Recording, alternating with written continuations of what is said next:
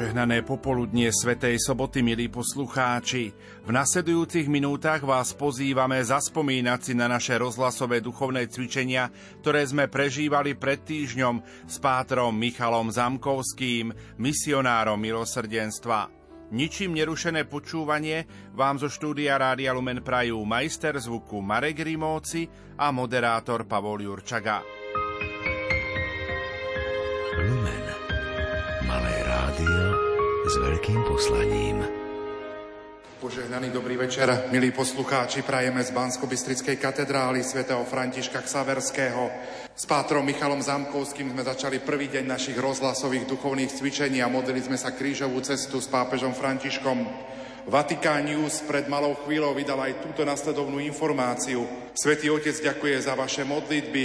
Riaditeľ tlačovej kancelárie Svetej stolice Mateo Bruni uvádza, že pápež František strávil popoludne na poliklinike Gemelli, kde sa venoval odpočinku, modlitbe a niektorým pracovným úlohám. A nižšie prinášame informácie od zdravotníckého personálu, ktorý svätého Otca v nemocnici sleduje, kde sa uvádza. V rámci plánovaných klinických kontrol sa u svätého Otca zistil zápal priedušiek na infekčnom podklade, ktorý si vyžiadal podávanie antibiotickej terapie na báze infúzie, ktorá priniesla očakávané účinky s výrazným zlepšením jeho zdravotného stavu a na základe očakávaného priebehu by Svetý Otec mohol byť prepustený v najbližších dňoch do domáceho liečenia. Takže tešíme sa z tejto správy, Páter Michala, ale je to aj pre nás pozbudenie, aby sme sa aj naďalej za Svetého Otca modlili. Je to neuveriteľné v takomto veku plniť takúto službu, ale zrejme Pán Boh dáva silu keď mu hovorili, že už nevládze chodiť, že by mal odstúpiť, tak hovorí, že našťastie, že církev sa nespravuje nohami, ale hlavou. A tá hlava aj stále proste funguje a je, myslím si, mimoriadne prepojený v Bohu, s Bohom a naplnený takým, takým presvedčením, že to, čo zachraňuje svet, je Božie milosrdenstvo tvárou v tvár toľkému zlu vo svete a všetkému, čo aj v minulom storočí sa tu udialo na svete, tie vojny a všetko.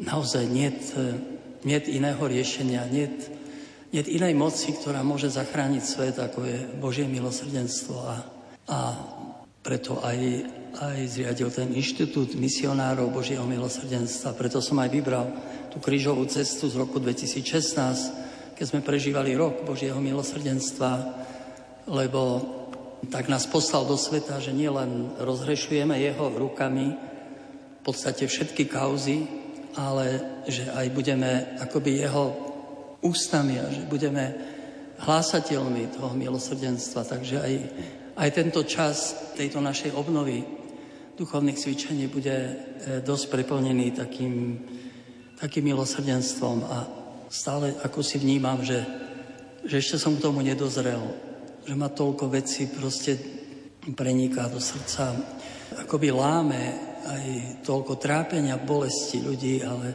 že ešte to neviem tak, tak prežiť v tom milosrdenstve.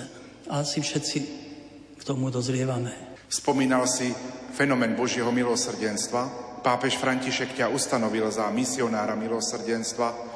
Čo pre teba osobne Božie milosrdenstvo znamená? Tak to, že som tu, aj ako kňaz, Všetko je Božie milosrdenstvo. Pán dobre vie, to ma tak dojíma. Čím som starší, tak je to žalmu 103. Žalm 103, možno si pozrite doma, to je tzv. Tedeum starého zákona, kde sa hovorí, že Boh je milosrdný, milostivý, nepamätá na naše hriechy, ustavične nám nevyčíta naše prestúpenia, ustavične nám odpúšťa. Ako sa otec milúva nad deťmi, tak sa pán zmilúva nad, nad nami, lebo, lebo dobre vie, z čoho sme stvorení, že sme iba prach. Iba prach. Iba tráva, ktorá ráno rastie a večer vysychá, tak bude byť ten malý kvietok. Niekto, viete, sme tu naozaj pár dní, dvakrát sa otočíme, ako povedal otec Vojtekovi Kodetovi, ochu dvakrát sa otočíš aj po živote, víš. Naozaj 16 rokov, keď som to bol prvýkrát, ubehol ako voda a tiež už sa pripravujem aj na druhú stranu a teším sa na to. A tak vnímam potom aj ľudí, viete, narobia aj, aj hlúposti, aj Možno nie zo zloby, niekedy z, zo strachu, z toho, že im chýba láska, neviem z čoho, a teraz ich máme byť, alebo... A už vo svojom živote vnímam veľa takých tých oblúkov, ktoré ešte sa tak akoby doplnili, viete, ten oblúk, kde si v mladosti, kde si sme sa stretli, alebo boli spolužiaci, alebo v práci, alebo vo futbale. A potom po rokoch už celkom v inej pozícii sa stretneme a nejak sa ten oblúk doplní a nakoniec e, Boh tomu dá nejaké svetlo, aj taký, neviem, či ma rozumieť, ale krásne stretnúť možno po rokoch ľudí, keď sme sa ináč poznali a teraz, teraz už je to v Bohu v takom novom svetle a, a to bude úžasné, to nebo, kde, kde si budeme hovoriť tie naše príbehy, ako sme sa stretli v Bystrici, ako sme, ja neviem, boli na misiách tam či tam a, a že na to si pamätám. Už teraz to poteší, keď niekto príde a vám povie, že, že to a to mi pomohlo, alebo vám zavolajú, že mi ten program pomohol, ten a, ale čo to bude, viete, tam, keď to budeme, ako si hovoriť spolu, to bude nebo. Ono začína už tu. Čiže milosrdenstvo. Neboli by sme tu nikto, keby Boh nebol milosrdný. Často hovorím ľuďom, keď po spovedi, viete, aj ľutujú a hovorím, že vidíte, šľubujete, že už nebudem hrešiť a, a budete. A Boh vám odpustí. On to vie. Viete prečo? Lebo je otec. Keby otec povedal svojmu decku, už mi tu nechoď, koniec, ešte raz a už ťa nechcem vidieť, tak by nemohlo žiť. My len preto žijeme, že Otec je milosrdný, že sme deti, ktoré padnú, pobijú si kolena a zase idú. Jediná vec, aby sme sa nehrali, viete, na nejakých farizejov dospelých a dokonalých a, a neboli ako ten farizej, čo sa postavil dopredu, Pane Bože, vidíš, ja som dokonalý, nejako iní ľudia. Ale zostaneme v tej pokore, taký tam vzadu, bil sa do prs a hovorí, Bože, zmiluj sa a odišiel ospravedlnený. To je také ťažké. Nerobe z kresťanstva, ja neviem, aký, akú otročinu. Nerobe otročinu. A potom ide ten človek a robí dobro a nesie to, lebo sám zažil odpustenie. Tak neviem, či...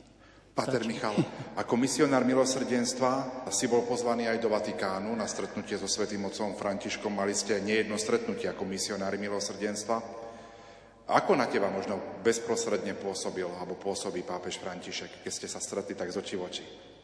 Tak, ako, ako vystupuje všade v, takej jednoduchosti a a úprimnosti, bezprostrednosti, takže má zmysel pre humor, čo pre mňa je tiež dôležité. Tiež mám rád humor, taký situačný, vie nadľahčiť veci. Je možno takú perličku, keď sme boli na stretnutí po roku a, a mu hlásili, že toľko misionárov teda už zomrelo, niektorí sa stali biskupmi, že už teda prestali. On hovorí, no dúfam, že sa stali biskupy, že neprestali byť milosrdní. Takže vie hodiť taký, viete, takú poznámku, ktorá to nadľahčí celé tú situáciu. Bo niekedy s tou hodnosťou našou ide aj taká akási, viete, zodpovednosť príliš, že, ale zachovať si tú ľahkosť a, a takú, no, bezprostrednosť. Stále to vedomie, že sme len, že sme len para. Naozaj. Závanie a odíde a už ju nie. Ide pár rokov až tu a nebudeme. Nech po nás zostane niečo, nejaký úsmev tu na zemi, nie? niečo povzbudivé. Ty sám si misionárom milosrdenstva a predpokladám, že veľa toho sa koná aj v tvojom prípade vo sviatosti zmierenia. Ale možno z tých, z tých príkladov, ja viem, že nemôžeme spomínať zo spovedného tajomstva ako kňazi veci, ktoré sú toho interného fóra, ale Vnímaš to, alebo dokážeš tak žasnúť nad tým Božím milosrdenstvom, ako si pretvára človeka? Tak, vždy je to, ako sa to povie, oboj strany. Nielen, že my niečo dávame, ale dostávame vždy. Keď chodíme po misiách a sme boli nedávno v Michalovciach, nás tu nedaleko v, e, v Kriváni, pozdravujem, lebo mi hovorili, že budú sledovať a počúvame tých ľudí, e, to je neuveriteľná škola. To proste nevymyslíte. Ja nepotrebujem pozerať nejaké seriály, to všetko sa mi zdá veľmi umelé a, a nabubrelé. Ale tie seriály života, to nevymyslíte. A, a keď vám Boh ešte dá e, trošku ten pohľad, taký pohľad viery a vy vnímate za tým, že, že kto si to aj režiruje, tak, tak to je šok proste, niekedy naozaj.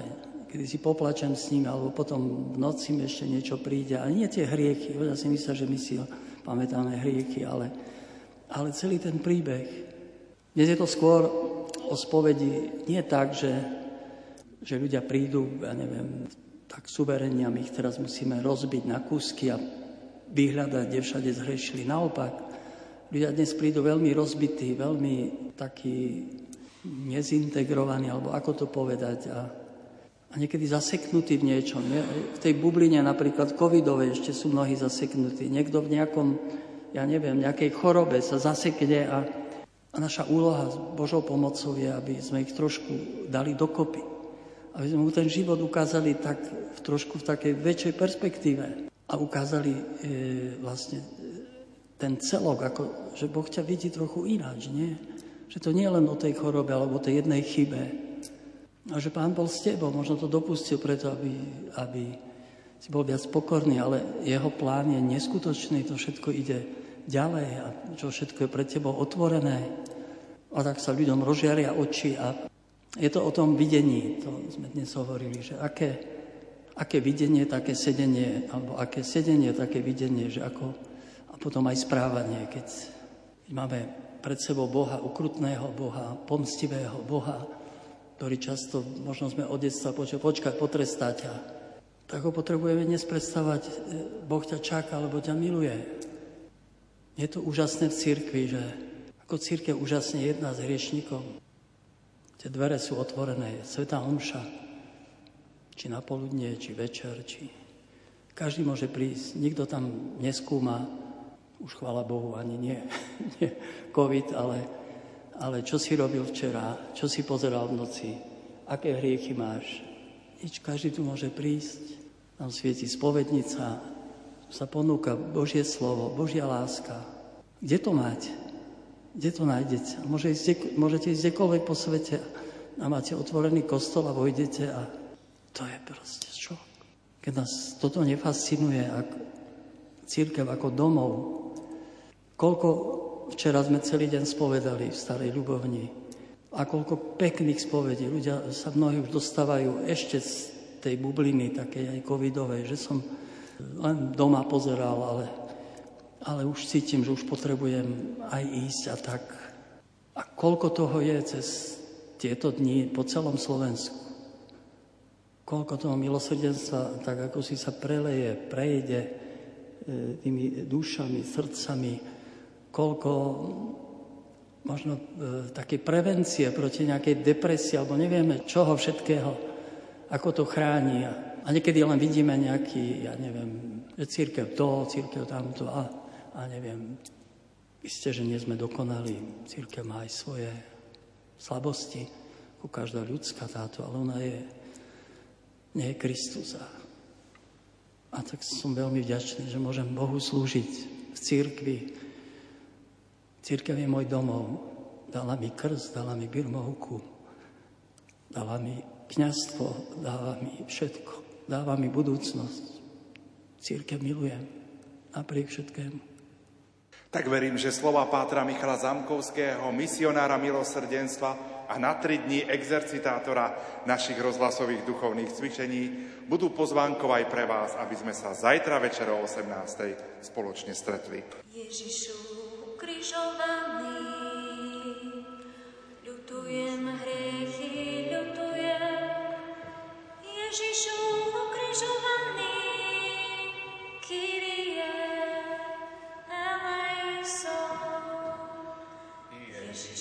Ukrižovaný, ľutujem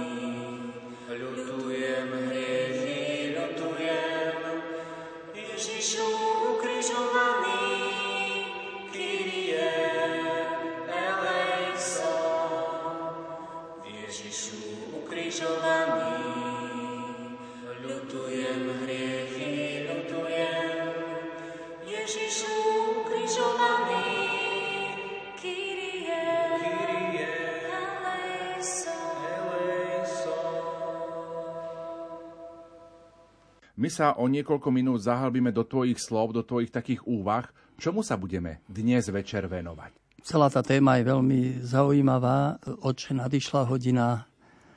Vieme, že Ježiš v káne Galilejskej povedal, že ešte neprišla moja hodina, ale to nemyslel na to, že má premeniť vodu na víno, ale vôbec na svoju hodinu. Stále ju mal na mysli a stále tak k nej smeroval a, a vlastne to vrcholná hodina celých dejín spásy to, ako Ježiš dobrovoľne e, vstúpil na cestu utrpenia, nechal sa zviazať, zbičovať, potom ukryžovať a aby nám otvoril cestu svojim zmrtvých staním do neba. Dnes to bude prvá časť toho, tej Ježišovej hodiny a to je časť e, takých tých staníc e, miloval svojich, miloval do krajnosti, kalich, ktorý mám vypiť, zostávať v jeho láske, nepremárniť kríž a tiež plačúce ženy, takže tak nejako po ukrižovanie. Uvažujeme vlastne o tom Ježišovom utrpení, pretože nám to niekedy tak rýchlo prejde cez tú veľkú noc a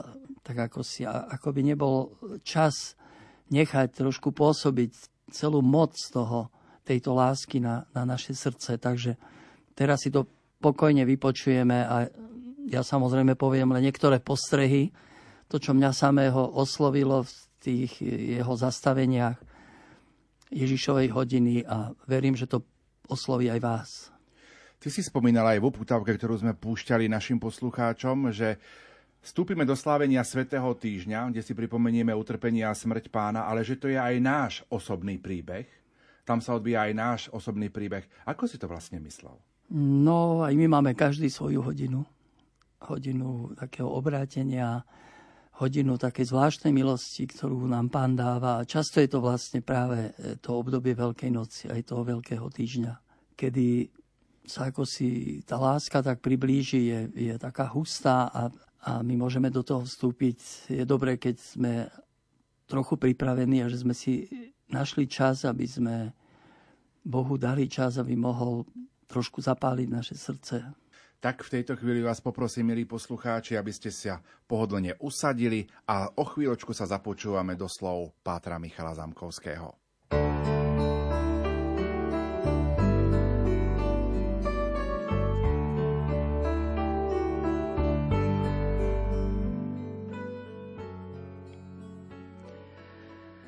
Nadišla hodina, hovorí Ježiš párkrát v Jánovom evanieliu Oče, nadišla hodina.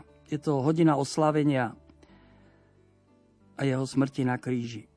Posledné slova, ktoré Ježiš povie v Jánovom evaníliu, je dokonané.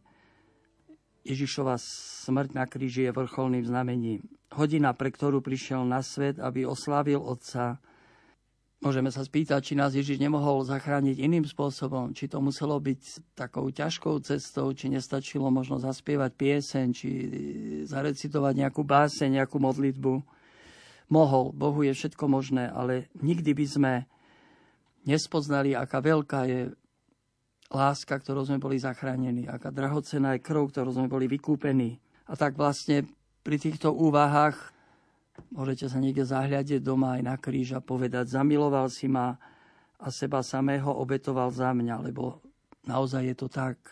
Ako začína Ježišová hodina oslávenia vyvýšenia? Začína hlbokým ponížením, takým gestom vo večeradle. Môžeme totiž veľa hovoriť o láske a predsa niekedy stačí malé gesto, ktoré nás tak nejako preberie, ktoré sme nečakali, Môže nás šokovať to, že nám poslúži niekto, komu by sme mali my slúžiť. A vlastne toto sa stalo v ten pamätný večer, keď Ježiš šokoval svojich učeníkov nečakaným gestom. Udalosť umývania nôh opisuje iba apoštol Ján, ktorého spísa nazýva Evangelium lásky. On to zachytil a, a nám to odovzdal. Stalo sa to takto. Bolo pred veľkonočnými sviatkami Ježiš vedel, že nadišla jeho hodina odísť z tohto sveta k Otcovi. A pretože miloval svojich, čo boli na svete, miloval ich do krajnosti. Pri večeri, keď už diabol vnúkol Judášovi, synovi Šimona Iškariotského, aby ho zradil, Ježiš vo vedomí, že mu dal otec do rúk všetko a že od Boha vyšiel a k Bohu odchádza, stal od stola, zobliekol si odev, vzal plátenú zásteru a prepásal sa. Potom nalial vody do umývadla a začal umývať učeníkom nohy a utierať zásterou, ktorou bol prepásaný. Ježiš preruší obrady paschy tak jednoducho, tak ľudsky, tak šokujúco ide prejaviť svoju lásku. Učeníci sú zaskočení, nohy umývajú predsa otroci. Nikdy mi nebudeš umývať nohy, bráni sa Peter. Ale prichádza moment, keď Peter začína chápať a chce sa celý ponoriť.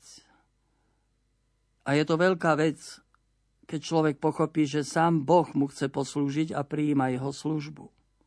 Boh sa skláňa nad človekom, kľaká si pri jeho nohách a ponúka svoju lásku. Boh nevníma človeka ako otroka, ale sám koná túto ponižujúcu službu. A to nie z prinútenia, ale z lásky. A cez celé dejiny nás Boh provokuje a povoláva svojou láskou. Prečo umiel Ježiš učeníkom nohy? Prečo sa takto ponížil? On sám to vysvetlí. Keď im umil nohy a obliekol si odev, znova si sadol k stolu a povedal Chápete, čo som vám urobil? Vy ma oslovujete učiteľ a pán a dobre hovoríte, lebo to som. A keď som teda ja, pán a učiteľ, umil nohy vám, aj vy si máte jeden druhému nohy umývať. Dal som vám príklad, aby ste aj vy robili, ako som ja urobil vám. Chápete, čo som vám urobil? Asi nechápali. Tak ako ani my často nechápeme, že nám Boh slúži. Odtedy prešli tisícročia a svet sa stále delí na pánov a služobníkov. Ale každé opravdivé gesto milosrdenstva akoby nabúráva tento trochu pomílený poriadok sveta. Medzi vami to tak nebude, povedal Ježiš na inom mieste ale kto je medzi vami najväčší, bude vašim služobníkom. Dal som vám príklad, aby ste aj vy robili, ako som ja urobil vám. A v cirkvi sa to potvrdzuje na mnohých miestach sveta, hospice, nemocnice, domovy, útulky, ale aj mnohé služby, ktoré konáte vy v rodinách, kde všade sa staráte o chorých, slúžite obetavo, mami či babičky svojim vnúčatám, a chápe, že služba nie je ponížením, ale povýšením. A treba pripomenúť, že v dnešnej dobe sa trochu vytráca taký duch služby. No sa to niekedy tak preformuje na platy, že sú slabé platy v nemocniciach, v hospicoch. Ale ako som počul napríklad vo Švajčiarsku, kde všade sú tam veľké platy, ale ľudí nie na službu.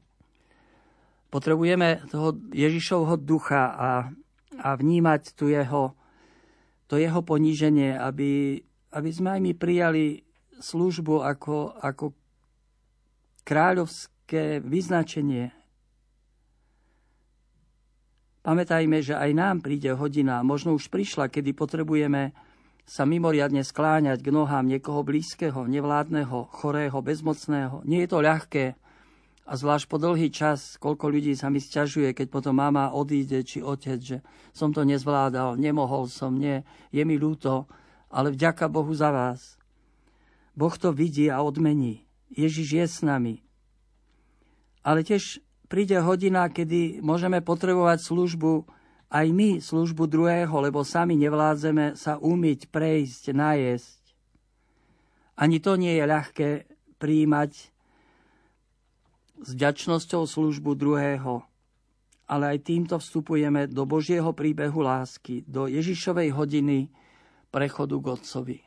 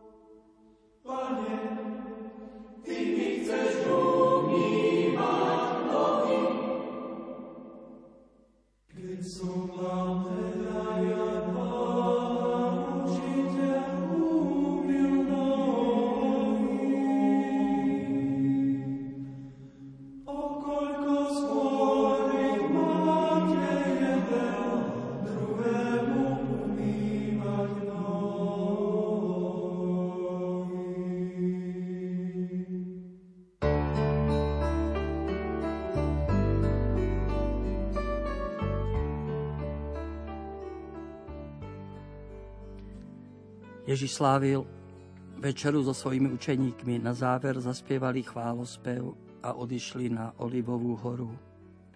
Začína Ježišová hodina, hodina jeho umúčenia. Apoštol Matúš píše, tu Ježiš prišiel s nimi na pozemok, ktorý sa volá Getsemany a povedal učeníkom, sadnite si tu, kým odídem tamto a pomodlím sa. Vzal so sebou Petra oboch Zebedejových synov.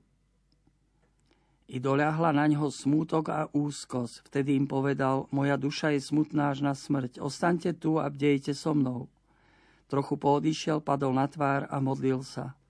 Otče, ak je možné, nech ma minie tento kalich. No nie ako ja chcem, ale ako ty. A keď sa vrátil k učeníkom, našiel ich spať. Povedal im, to ste nemohli ani hodinu bdieť so mnou. Ježiš vedel, čo všetko ho čaká v tento deň a nazýva celé to utrpenie kalichom, ktorý mu dáva Otec. Sadnite si tu zatiaľ, čo odídem a pomodlím sa, povedal Ježiš. Ide na rozhovor s Otcom. Pamätáme si, keď pred tromi rokmi začínal svoju verejnú činnosť a vtedy po krste v Jordáne ide na púšť, aby rozprával s otcom. A vieme, že do tohto ich rozhovoru sa zamiešal niekto tretí, aby mútil vodu. Spochybňoval, ak si Boží syn, pokúšal Ježiša, choď si svojou cestou, urob si s kameňou chleby, zoskoč z chrámu, prevez mi vládu nad svetom, pokloň sa mi a všetko je tvoje. Odiť Satan, povedal rozhodne Ježiš. Pánu svojmu Bohu sa budeš kláňať. A Satan od neho načas odišiel. A teraz, v tej vážnej hodine, keď Ježiš ide na rozhovor s otcom, znovu sa objavuje Satan, aby spochybňoval, zahmlieval otcovú lásku. A Satan tu ani nemá veľkú prácu predstavuje postupne Ježišovi celý obsah toho kalicha, ktorý musí vypiť. Za niekoľko hodín tu v tejto záhrade bude zradený učeníkom, zajatý vojakmi, vedený ako zločinec, bude ponížený, vysmiatý, zbičovaný. Na hlavu mu vložia korunu, strnia, nespravodlivo obvinený, odsúdený, poniesie potupný kríž, na ktorý ho klincami mu pribijú ruky a nohy a tam cez niekoľko hodín v hrozných mukách vysieť, aby nakoniec zomrel. Oče môj, ak je možné, nech ma minie tento kalich, prosí Ježiš a učeníci spia. To ste nemohli aspoň hodinu so mnou bdieť? Nie, nemohli, šepka mu kto si. To nie je ich hodina, to je tvoja hodina, to je tvoj kalich a pozri, či sa vôbec oplatí piť z tohto kalicha. Tvoji učeníci spia, nespí iba ten, ktorý ťa zradí. Zajtra prídu tí, ktorých si nakrmil chlebom, ktorým si hlásal Božie kráľovstvo, prídu, ktorí nedávno volali Hosana a zajtra budú kričať, ukrižuj ho. Preď s ním, ukrižuj ho. Bližším bude zločinec, majú väčšie pochopenie pre zločinca ako pre teba. A tak to bude počas celých dejín. A ľudia si budú často voliť smrť, väčšinu smrť. Oplatí sa ti za nich zomrieť, trpieť? Silné sú tie satanové vízie. A Ježiš volá, oče môj, ak je možné, nech ma minie tento kalich. Ježiš sa ukazuje tak ľudským, tak nám blízkym. Prosí Otca, aby ho oslobodil od tohto kalicha. Aby ho oslobodil od tejto ťažkej úlohy, pre ktorú vlastne prišiel na svet. zajtra bude volať na kríži, Bože môj, Bože môj, prečo si ma opustil. Ale už teraz v záhrade sa cíti opustený. Kedy si na počiatku dejín v záhrade Eden povedal človek Bohu, nie, nedôverujem ti. Nech bude tak, ako ja chcem a nie ako ty. A dnes v Olivovej záhrade hovorí človek Bohu, nech sa stane tvoja vôľa, Otče. Dôverujem ti a odozdávam sa ti. Príjmam kalich a chcem ho vypiť. Je to kalich, ktorý mi podáva Otec. Ježíš zakrátko povie Petrovi, keď víta si meč, aby sa bil, schovaj meč do pošvy, či azda nemám piť z kalicha, ktorý mi dal otec? Ježíš chce povedať, Peter, to je kalich, ktorý mi dal otec. To nie je zrada Judášova. To nie je nespravodlivý výrok Piláta. To nie je krutí vojaci. Sú hlavnou príčinou. Tento kalich utrpenia mi podáva môj milujúci otec. On je tiež milujúcim otcom pre Judáša, Piláta, Herodesa, vojakov zostáva milujúcim otcom pre celý tento národ, ktorý sa ma zriekol a vydal na smrť. Miloval všetkých a poslal, vydal svojho syna, aby nás stratených priviedol naspäť domov, do otcovho domu. Moji drahí, každý z nás bude mať raz svoju olivovú záhradu a môže nás vtedy prepadnúť hodina temná. Vtedy sa nás ľahko môže zmocniť nezmyselnosť, prázdnota, beznádej. Zbadáme tie mraky zlej minulosti a, a ktoré zahaľujú budúcnosť, ako napríklad ťažká choroba, nevládnosť, samota, smrť. Potrebujeme prítomnosť Krista už teraz, aby sme raz neprepadli do temnoty. Aj my máme svoj kalík však a majú ho ľudia okolo nás. Dobre to viete, vidíte. Nemáme moc im kalich utrpenia vziať, ale môžeme im svojou službou, láskou, dobrotou a modlitbou pomôcť pozdvihnúť zrak vyššie k nebeskému Otcovi. Či nemám vypiť kalich, ktorý mi dáva Otec? Ježiš vie, že tento kalich je predovšetkým naplnený láskou Otca. Nech tak vnímame aj aj náš kalich, kalich nášho života, aj keď sa nám zdá ťažký. Že je s nami Otec a že nás nebude skúšať nad naše sily. Tento A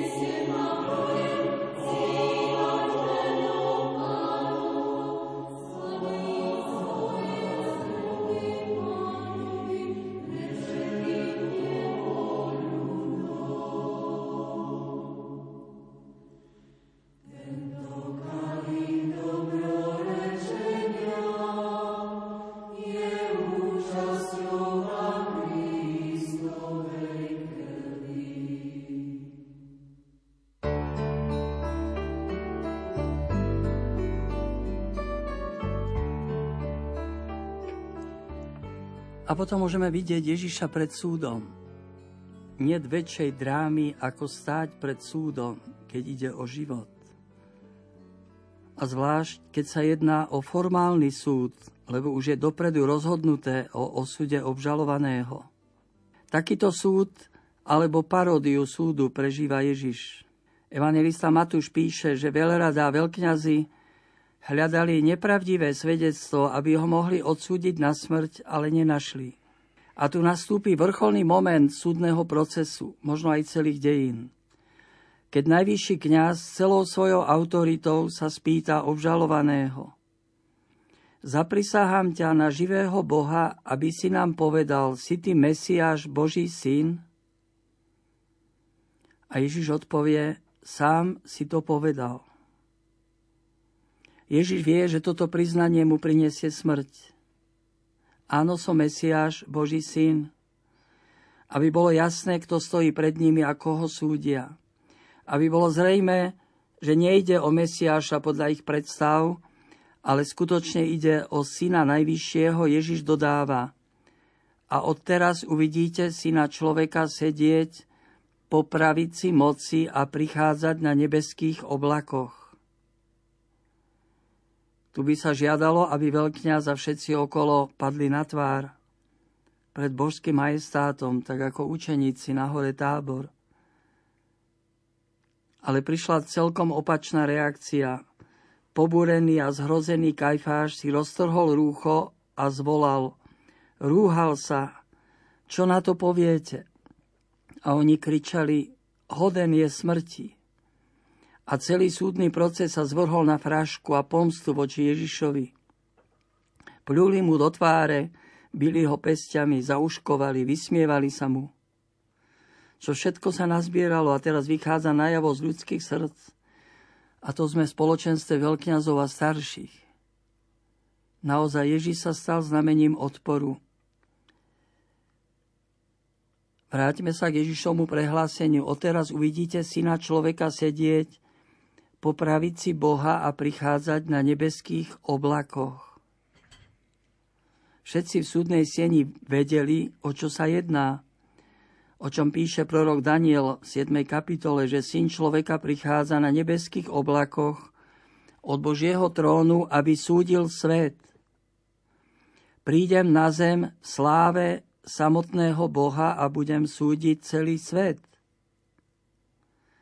Tak Ježiš poukazuje svojim výrokom na veľký paradox. Všetko je tu totiž úplne naopak. To Ježiš je sudcom celého sveta a jeho ide súdiť svet. Tu sa ho snaží súdiť veľkňaz Velerada. Súdi ho Pilát Herodes. Ale nikto nemá nad ním skutočnú moc. Všetko je tu hore nohami to Kristus by mal sedieť na sudcovskej stolici a my by sme mali sedieť v pútách na lavici obžalovaných. Prečo to tak nie je? Ako to pochopiť? Ako pochopiť lásku Boha, ktorý svojho syna vydal, aby nám odsúdeným na smrť vrátil život? Jeho, ktorý nepoznal hriech, za nás urobil hriechom, aby zotrel náš hriech aby sme neboli odsúdení, lebo odplatou za hriech je smrť. Vidíme Ježiša ako mlčí pred veľradou.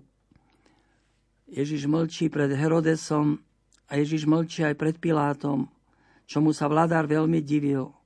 Ježiš, sudca mlčí a Kajfáš, Herodes i Pilát sa odsúdili sami. Drahí moji, stále prebieha súd a my všetci svojim postojom k Ježišovi si volíme budúcnosť. Večnú budúcnosť.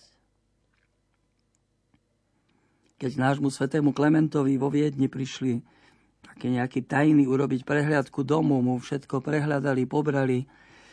On tak stál a pýta sa, drahý, tu už je všetko? A oni hovoria, áno, všetko. A on hovorí, nie, ešte bude Boží súd. Pamätajte, bude ešte posledný súd. To nám pomáha žiť naplno, žiť pre druhých, žiť lásku. Pamätáme si, ako nám Ježiš predstavil posledný súd, keď príde syn človeka vo svojej sláve a s ním všetci anieli. Vtedy si zasadne na trón slávy a zhromaždia sa pred ním všetky národy. Oddeli jedných od druhých, jedných postaví napravo, druhých naľavo. Vtedy povie tým naľavo, odíďte odo mňa, a tým napravo poďte požehnaní môjho Otca. Zaujmite kráľovstvo pre vás pripravené, lebo hladný som bol a dali ste mi jesť, smedný som bol, dali ste mi piť. Bol som v žalári, navštívili ste ma. A mohli by sme tu dodať mnohé ďalšie situácie. Zaujímavé, Ježiš tu hovorí o sebe, ale sme prekvapení, že nehovorí, bol som v kostole, bol som v kaplnke, bol som v spovednici, bol som na adorácii, bol som na púti. Prečo? Lebo to je samozrejme, že tam ho môžeme stretávať a čerpať silu. Ježiš hovoril toto podobenstvo o poslednom súde svojim učeníkom. Tri roky s ním chodili, žili, čerpali lásku a teraz ju mali dávať potrebujúci. Evangelium to nie je len o charitatívnej službe církvy, ktorá môže byť dobre rozvinutá, organizovaná, ale je to aj o našom súde. Sme konfrontovaní a budeme súdení z lásky. Avšak bez príjmania Kristovej lásky nemáme silu slúžiť a nebudeme správne vedieť ani komu slúžiť. Keď raz matke Tereze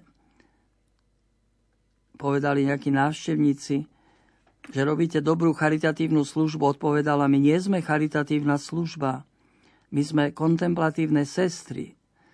Kontemplujeme Krista v Eucharistii, aby sme ho potom rozpoznali v chudobných a chorých. Toto podobenstvo o poslednom súde to nie je predovšetkým o morálke. Zbierame dobré skutky pre nebo, ale ono je o Ježišovi, o našom živote s ním. Málo kde v evaneliách je tak zdôraznené vykonať dobro, ktoré máme urobiť. Lebo dobre viete, že zanedbané dobro je tiež hriech. Koľkokrát môžeme poslúžiť. E, ponúka sa nám Ježiš trpiacich, chorých, neviem, opustených. A nejako nám to prejde tak nejak, ako by sa nás to nedotklo. Urobíme si nejaké fotografie z biedy a ideme ďalej.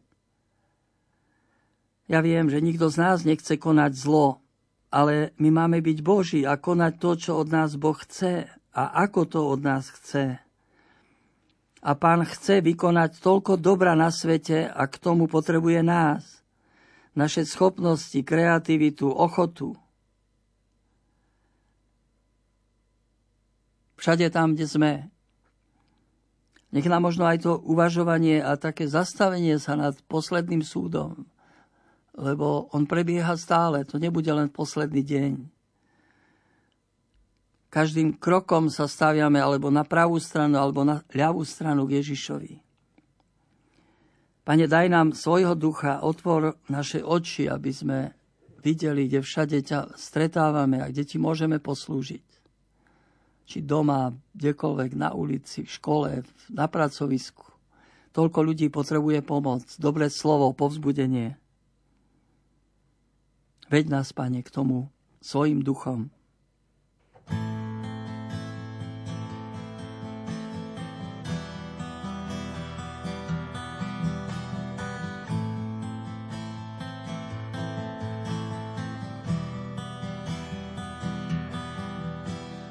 dokonalá tvár, to sú dve hlboké studne.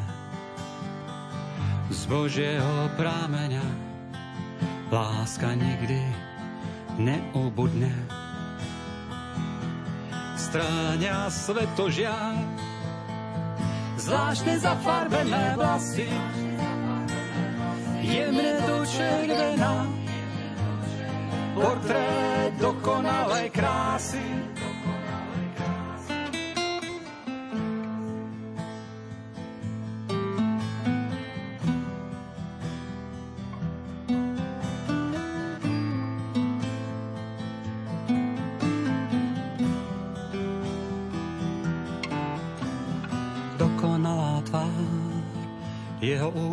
Plné octu. Horká žlčná pery, to len človek dáva poctu. Poctu ako dár, nelásky a nerozumu, dar pochybnej viery, do ktorej sa mnohí hrnú.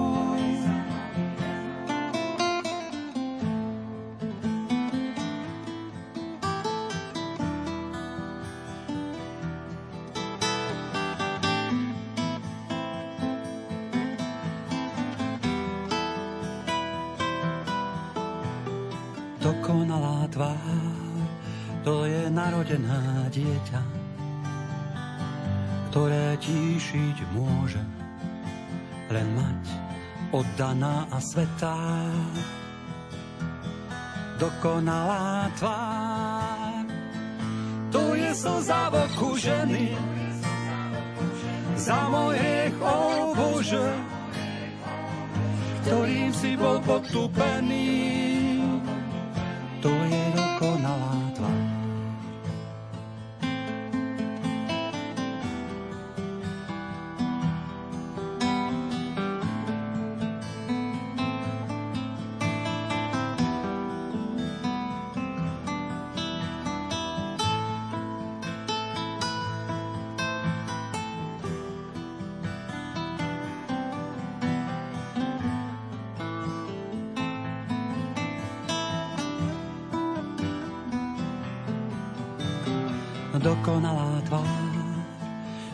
náruč pred nikým skryť nevie.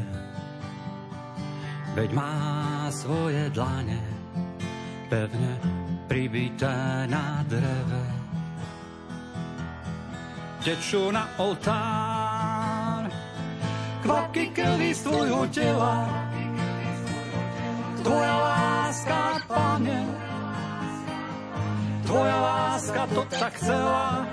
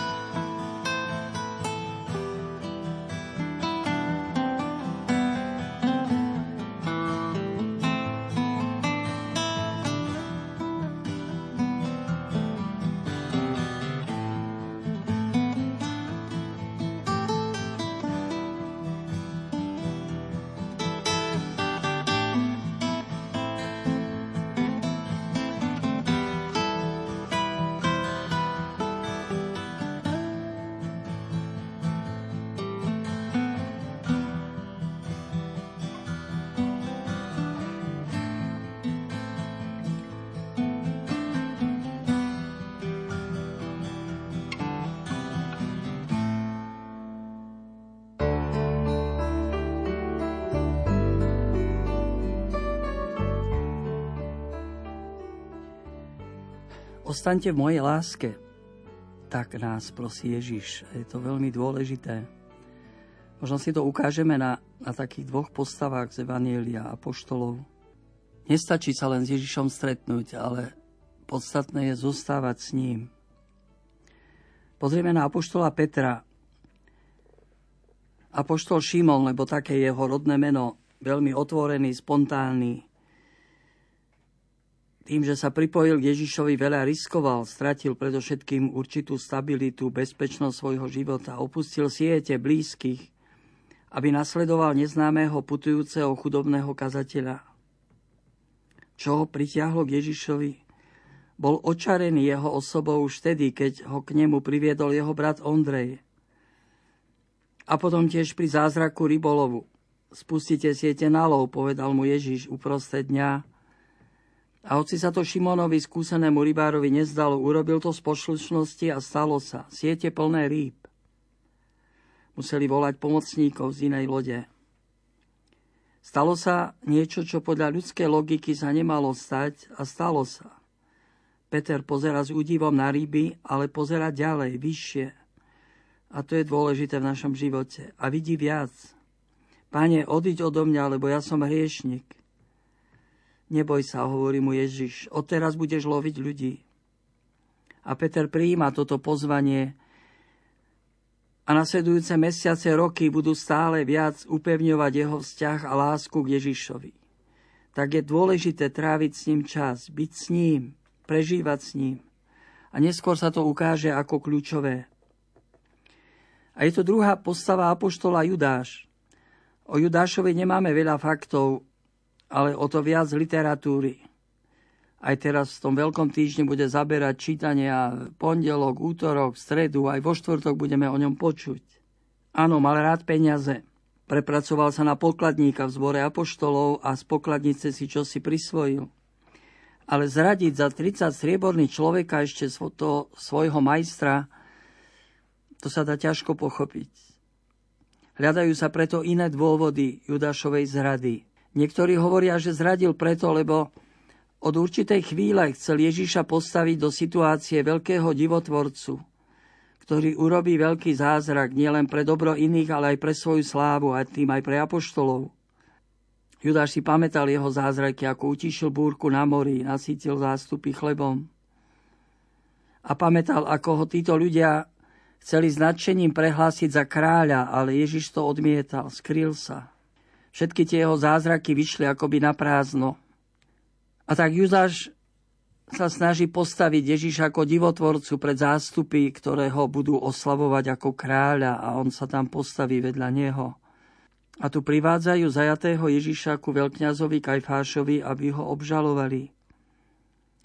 A Judáš aj Peter sú nedaleko a sledujú, čo sa bude diať. Peter sa priblíži k ohnisku, počúva, čo sa hovorí, ale tu pristúpi k nemu slúžka, spoznáva ho a hovorí, aj ty si bol s Ježišom Galilejským. Nerozumiem, čo hovoríš, odpoveda Peter. Ešte nedávno tam v záhrade Peter vyťahol meč a je ochotný vrhnúť sa na tú bandu. Ale tam je boj a on chce obrániť mečom svojho majstra. Tu je nová situácia, tu sa cíti zmetený, stratený medzi ľuďmi, nevie ako reagovať.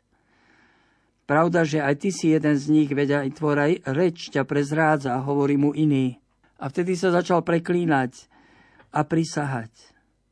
Nepoznám toho človeka. V tom sa ozval kohút. Peter sa rozpomenul na Ježišove slova. Skôr ako sa kohút ozve, tri razy ma zaprieš. A myslel sa vracia k Ježišovi. Teraz už ho nezaujíma celá tá banda ľudí okolo ohniska. Už sa ich nebojí. Teraz je pre neho drámou to, že zradil majstra, Ježiša priateľa. Aj oni si ho prestávajú všímať, lebo už vyvádzajú Ježiša od veľkňaza a všetci sa upriamujú na neho. Peter celkom zlomený vyšiel von a horko zaplakal. Tá situácia na nádvorí Kajfáša sa ukázala priťažká. Prerástla ho a on skúšku nezvládol. Sú také miesta aj v našom živote však. Sú situácie, ktoré nás môžu prerastať. Peter prerátal svoje síly a prehral. Pripomenieme si teraz inú situáciu, keď po zmrtvých staní Ježiš prichádza učeníkom a pýta sa Šimona Petra, Šimon, syn Jáno, miluješ ma? Áno, pane, ty vieš všetko, ty vieš, že ťa milujem. Je to pokorná odpoveď Apoštola a my sa môžeme domnievať, že chcel povedať, pane, ty vieš, všetko vieš, ty vieš aj o tej situácii na nádvorí pri ohnisku. Ty, pane, vieš, že láska ma zachránila. Apoštol Pavol napísal v liste Korintianom krásny hymnus o láske. Láska všetko znáša, všetko verí, všetko dúfa, všetko vydrží. Láska nikdy nezanikne. Pavol to napísal a Peter to prežil. Láska, ktorú mal Ježišovi, ho zachránila, ako by sa prebudila znova v jeho srdci. Dostáva dar ľútosti a skrúšenosti. A Judáš, ten bol tam bližšie procesu, ako by bol medzi svojimi. A možno očakával na zázrak, ale zázrak sa nekonal. Prišiel len výrok nad Ježišom, zasluhuje si smrť. A keď vyviedli Ježiša, vbehol do sály a chcel odvolať. Zrešil som, lebo som zradil nevinnú krv. Čo nás do toho, to je tvoja vec. A zahodil peniaze. Judáš, hľadáš pomoc, ale títo ľudia ti nepomôžu. Teraz si môže pomôcť iba jeden človek, ten, ktorý ťa nedávno nazval priateľom. Bolo to tam v záhrade, kde si ho zradil, ale on toto priateľstvo neodvolal. Ježiš zostáva tvojim priateľom, iba že v Judášovom srdci nebolo lásky, ktorá všetkému verí, všetko dúfa, všetko vydrží. Zostalo iba zúfalstvo. Judáš odišiel a obesil sa tragédia, ona sa odohráva okolo nás. Ježiš nás prosí, zostaňte so mnou, zostaňte v mojej láske. Lebo prídu skúšky. Aj my ich prežívame. Nedajme sa odtrhnúť od Boha, od Ježiša. On je pravdou. Preto sa ja modlím za blízkych, sebe zverených. Pane, daj im mocne zosilnieť na vnútornom človeku. Daj, aby Kristus prebýval v ich srdciach. Aby v láske zakorenení mohli so všetkými svetými pochopiť tú šírku, dĺžku, výšku a hĺbku Kristovej lásky, ktorá prevyšuje všetko poznanie.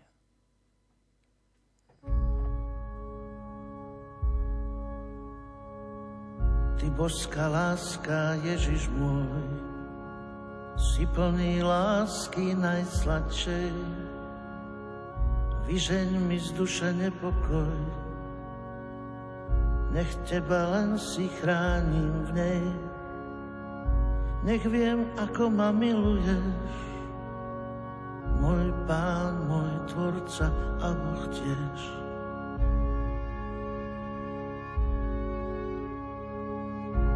Máš moje srdce, v ňom som s ním a nikdy mi ho nevrát späť. Ty drahé matky, drahý syn, ktorú by ťa smie onemieť. Veď je láskou pre teba, už nič inému netreba. Držím tvoj kríž, môj pane v dlani. Počujem hlas tvoj, tvoje slova. Nik mi z duše neodstráni.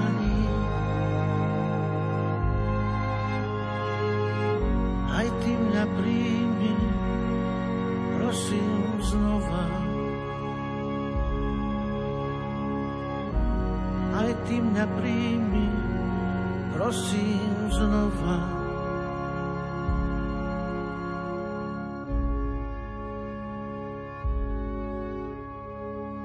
Z neba sa Božia Matka zníš, tu v rúžiach kvitne i tvoj syn.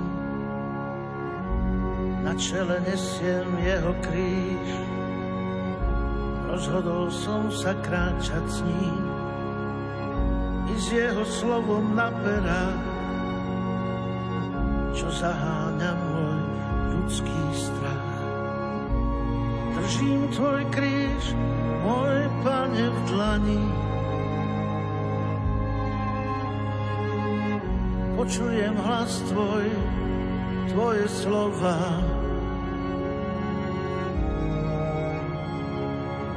Nik mi ich z duše neodstráni.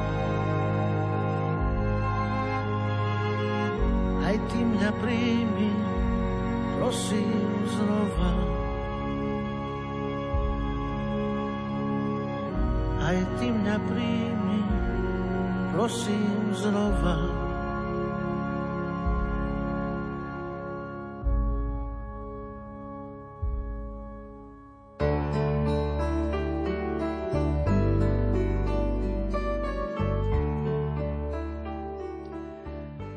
Bolo zvykom, že na Veľkú noc Pilát prepustil jedného z väzňov, toho, ktorého si Židia žiadali. A tak vedľa Ježíša postavil Pilát Barabáša. Barabáš bol zločinec. A keď ho vyvádzali z väzenia, bol si istý, že ide na smrť.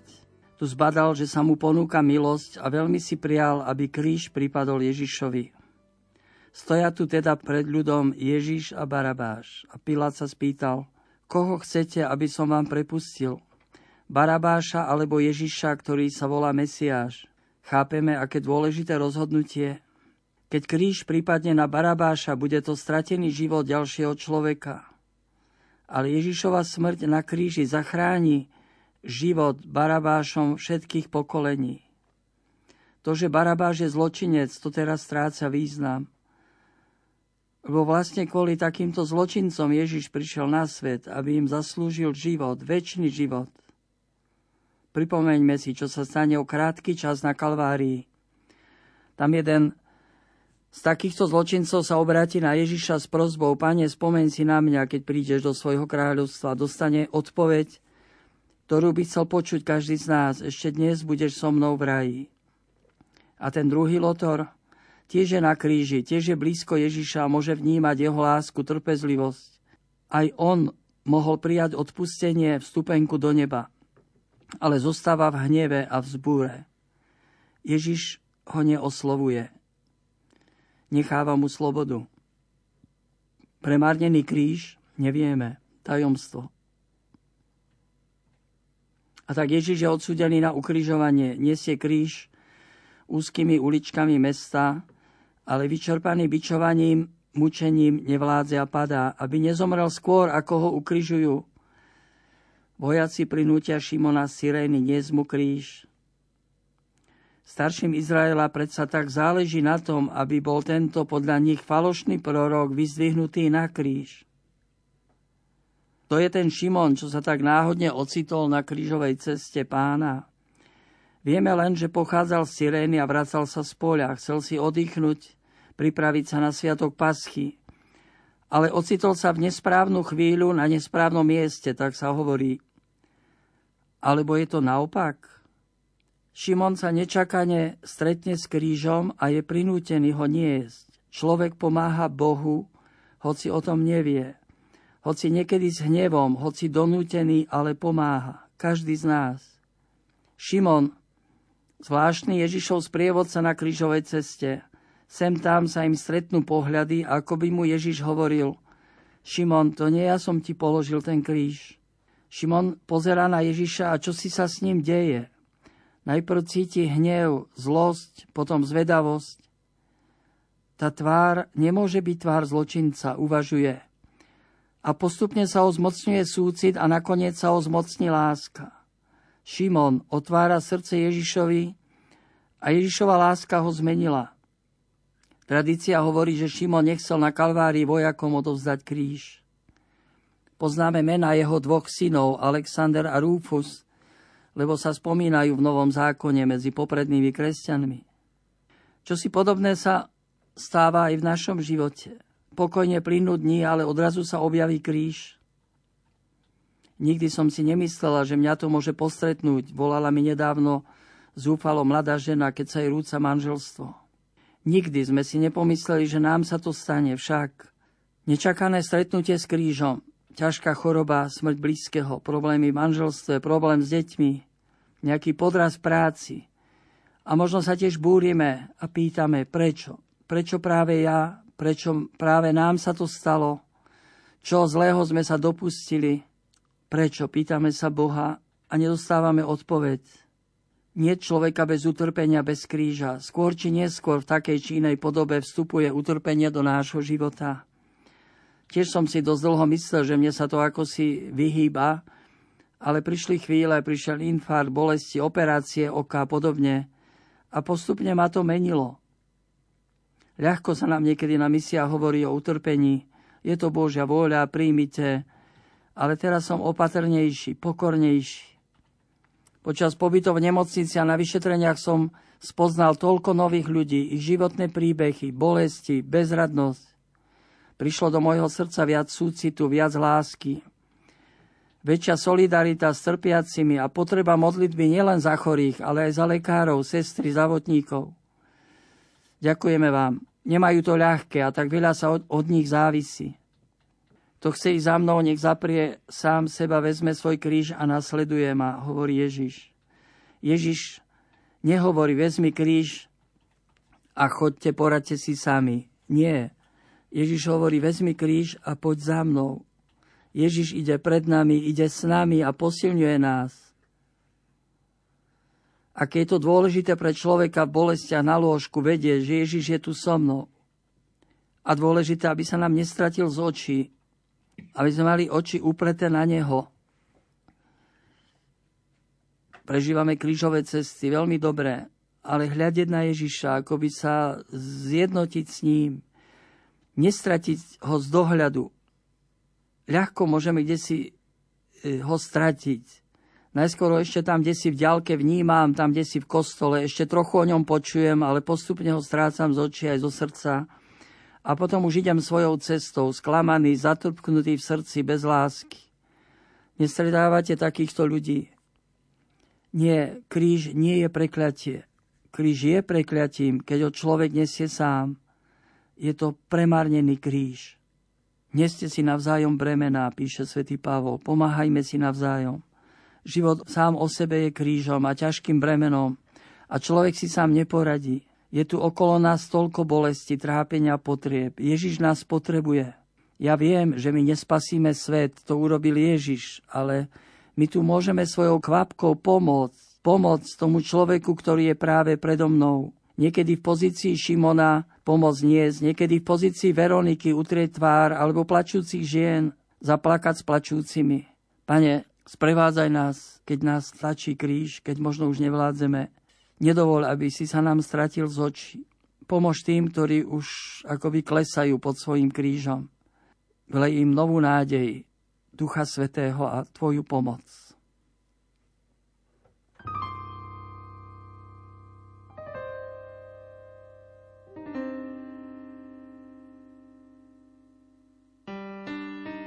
Pán ti dá život tiež, ty ho nájdeš, len mu srdce daj.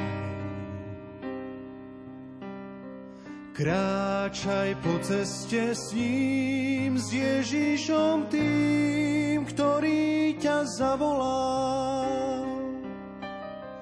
Tak už kráčaj, vezmi svoj kríž a chod za ním. On ťa pozná, povedie ťa za šťastím.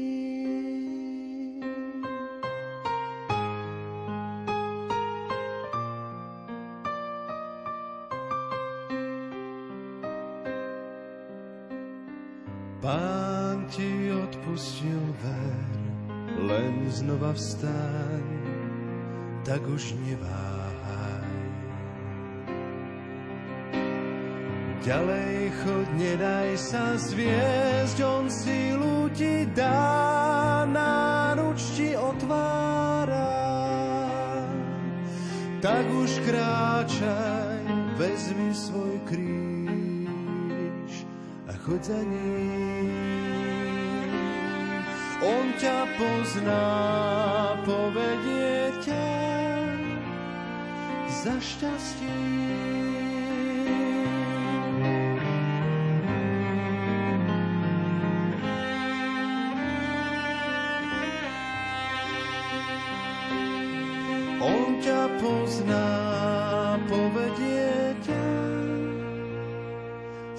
Za šťastím.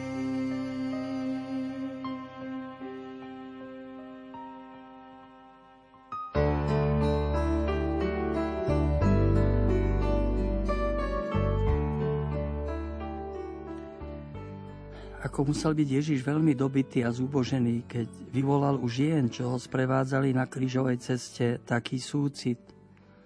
Kvílili a nariekali nad ním. Chýbali by nám v tom príbehu. Nemohli nič urobiť, pomôcť. Zostáva iba horko zaplakať. Toľko žien na svete, toľko matiek plače. Ježiš sa k ním obrátil a povedal im, Céry Jeruzalemské, neplačte nado mnou, ale sami nad sebou a nad svojimi deťmi. To nebola výstraha, to bolestné konštatovanie. Niekoľko dní predtým totiž Ježiš z hory Olivovej pozerá na mesto Jeruzalem. Ktorí ste tam boli, pamätáte, že je to nádherný pohľad na mesto. Učeníci žasnú nad jeho krásou, s obdivom hovoria o nádhernom chráme, kameňoch, hradbách, a Ježiš zaplakal, lebo videl ďalej, vnímal tragické udalosti, ktoré doľahnú na obyvateľov. Videl, že v jeho milovanom meste nezostane kameň na kameni. Ježiš to videl a zaplakal. A naozaj neprejde ani 40 rokov, keď rímske vojska na rozkaz cisára Vespasiána obklúčia Jeruzalem, aby potlačili vzbúru a po niekoľko mesačnom obliehaní práve počas sviatkov, keď bolo mesto plné ľudí, vojska vtrhnú do mesta, zbúrajú ho, vypália chrám a tisíce ľudí povraždia.